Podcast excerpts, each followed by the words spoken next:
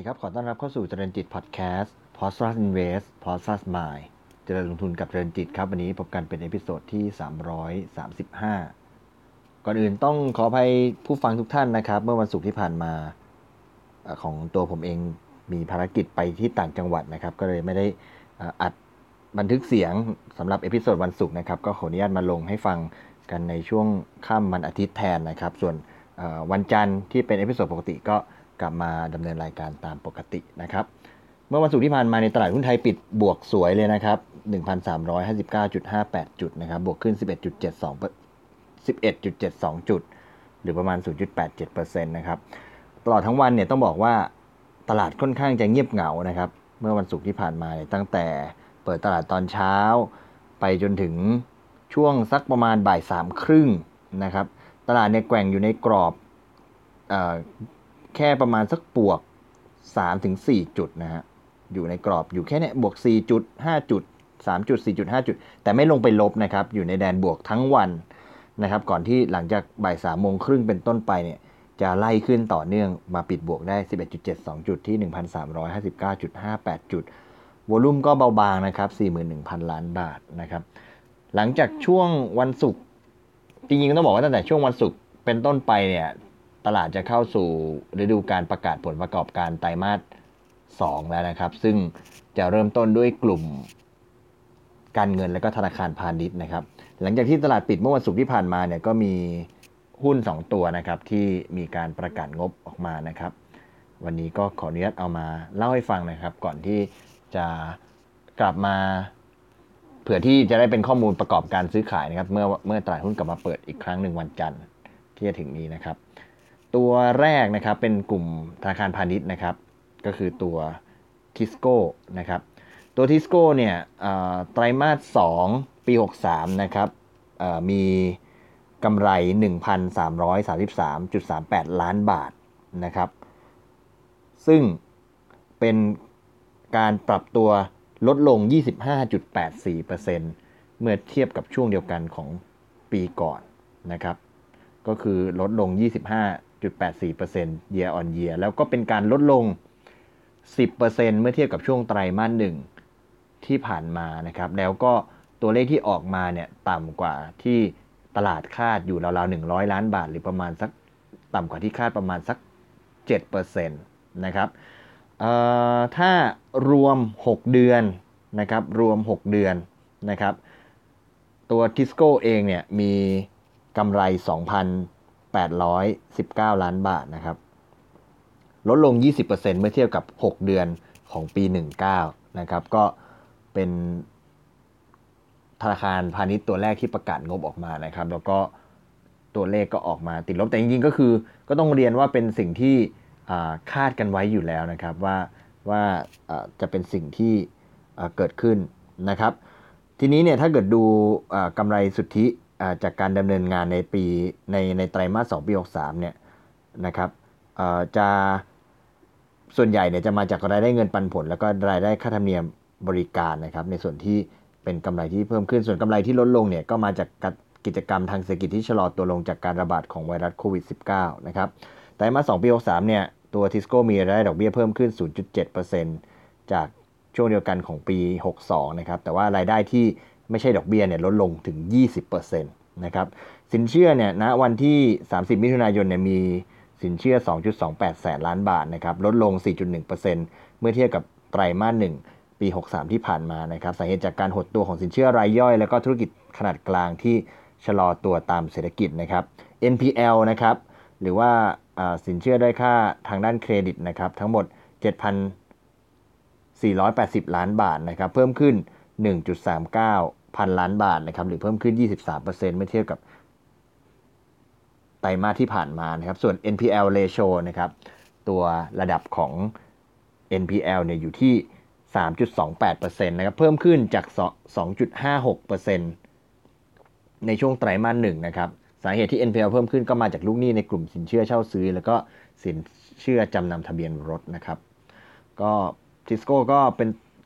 ก็มีงบลดลงนะครับ จริงๆ แล้วภาพก็คืออาจจะไม่ค่อยสวยเท่าไหร่ถ้าเป็นแบบนี้นะครับ เพราะว่าถือว่าต่ำกว่าที่ตลาดคาดเดิมทีไตรมาสหนึ่งเนี่ยทิสโก้ก็ตั้งสำรองอตัวเลขไปเยอะพอสมควรแล้ว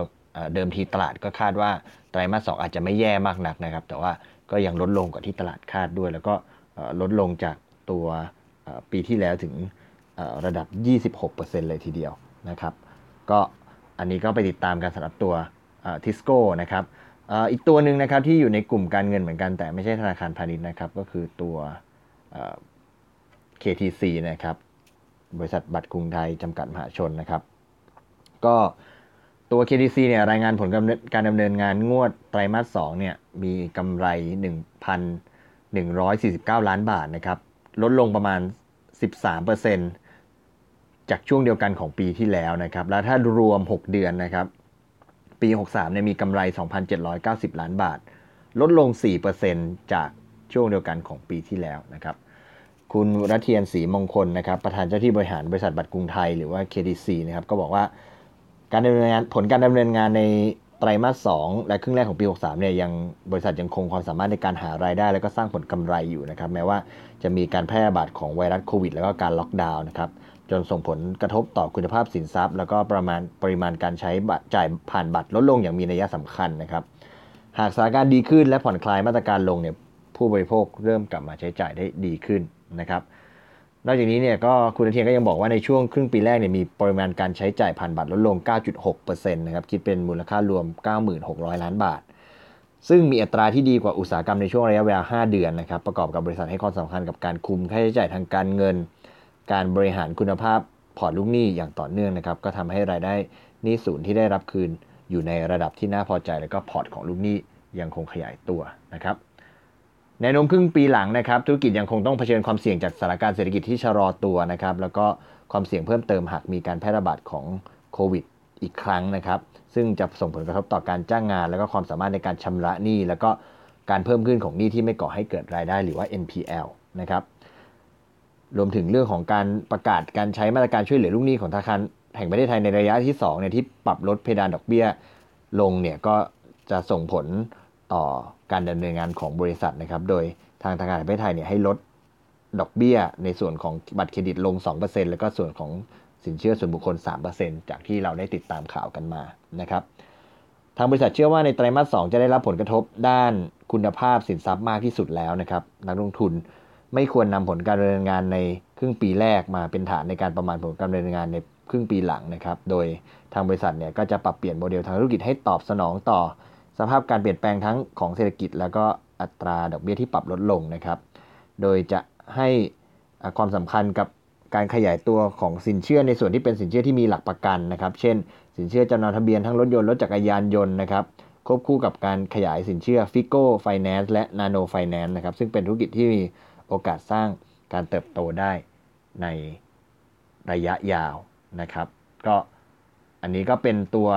บัตรกรุงไทยนะครับ ก็ drop ลงเช่นเดียวกันนะครับ แต่ว่าอาจจะ drop ลงไม่มากถ้าเทียบกับปีที่แล้วก็ drop ลงประมาณ4%นะครับ แต่ว่าผลกระทบก็ได้รับผลกระทบหลัก ๆ ก็คือในไตรมาส2นะเพราะว่าการใช้จ่ายผ่านบัตรก็ลดลงจากเรื่องของมาตรการล็อกดาวน์แล้วก็ภาวะเศรษฐกิจต่างๆนะครับ แต่ว่าบริษัทก็ คุมตัวเลขหนี้เสียนะครับหนี้เสียของทาง KDC เนี่ยถ้าดูตัวเลขเนี่ยอยู่ที่ 6.6%นะครับอยู่ที่ 6.6%นะครับก็นี่เรื่องของ NPL ก็จะต้องเป็นเรื่องที่ต้องพิจารณาสำหรับกลุ่มการเงิน แล้วก็กลุ่มธนาคารพาณิชย์นะครับ ก็เป็น 2 ตัวนะครับที่มีการประกาศงบออกมาเป็นที่เรียบร้อยนะครับทั้ง Tisco แล้วก็ KTC นะครับก็ drop ลงทั้งคู่ drop ลงทั้งคู่นะครับ แต่ว่าก็เป็นไปในทิศทางที่เราคาดหมายกันไว้นะครับ แต่ว่าจะลดลงมากลดลงน้อยจากเดจากที่นักลงทุนได้คาดไว้เนี่ยก็ต้องไปพิจารณาดูกัน แล้วก็เชื่อว่าถึงเวลาที่ตลาดหุ้นกลับมา trade วันจันทร์เนี่ยก็จะสะท้อนภาพการปรับลดลงของตัวผลการดำเนินงานเช่นเดียวกันนะครับ ส่งท้ายพูดถึงเรื่องราคาหุ้นที่ปิดไปเมื่อวันศุกร์ที่ผ่านมานะครับทิสโก้ปิดไป 70.50 นะครับ บวกขึ้น 25 สตางค์นะครับ โดยที่ในช่วงที่ผ่านมาเนี่ย ในสัปดาห์ที่ผ่านมาเนี่ยก็มีวันที่บวกแรงๆ ต่อเนื่องถึง 2 วันนะครับ คือในวันที่14กรกฎาคมเนี่ยบวก 2 บาท แล้วก็วันที่ 15 กรกฎาคมเนี่ยบวก 2 บาท 50 ในส่วนของ KDC นะครับ เมื่อวันศุกร์ที่ผ่านมาเนี่ยปิดไปที่ 32 บาท บวกขึ้น 25 สตางค์นะครับ แล้วก็ในช่วง สัปดาห์ที่ผ่านมานะครับบวกไป 4 วันจาก 5 วันหลังสุดนะครับ วันจันทร์นี้ก็เชื่อว่าราคาหุ้นก็น่าจะสะท้อนถึง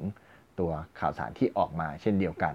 นะครับ ก็ดูว่าตลาดจะตอบสนองในแง่ของงบที่ออกมาต่ำกว่าที่ตลาดคาด แล้วก็ลดลงด้วย หรือว่าจะตอบสนองในแง่ที่ว่าจะมองไปในอนาคตข้างหน้าว่าไตรมาสสามไตรมาสสี่จะฟื้นนะครับ ก็เชื่อว่าเราก็จะได้เห็นคำตอบกันนะครับ ก็ไปติดตามดูสำหรับตัว KTC แล้วก็ตัว ทิสโก้นะครับอขอบคุณข้อมูลนะครับ KDC ข่าวสารข่าวสารตัว KDC มาจากเว็บไซต์หุ้นสมาร์ทนะครับ ส่วนตัวทิสโก้มาจาก e-finance ไทยนะครับ วันนี้ขอบคุณที่ติดตามนะครับ แล้วพบกันใหม่ใน episode ถัดไป วันนี้ขอบคุณและสวัสดีครับ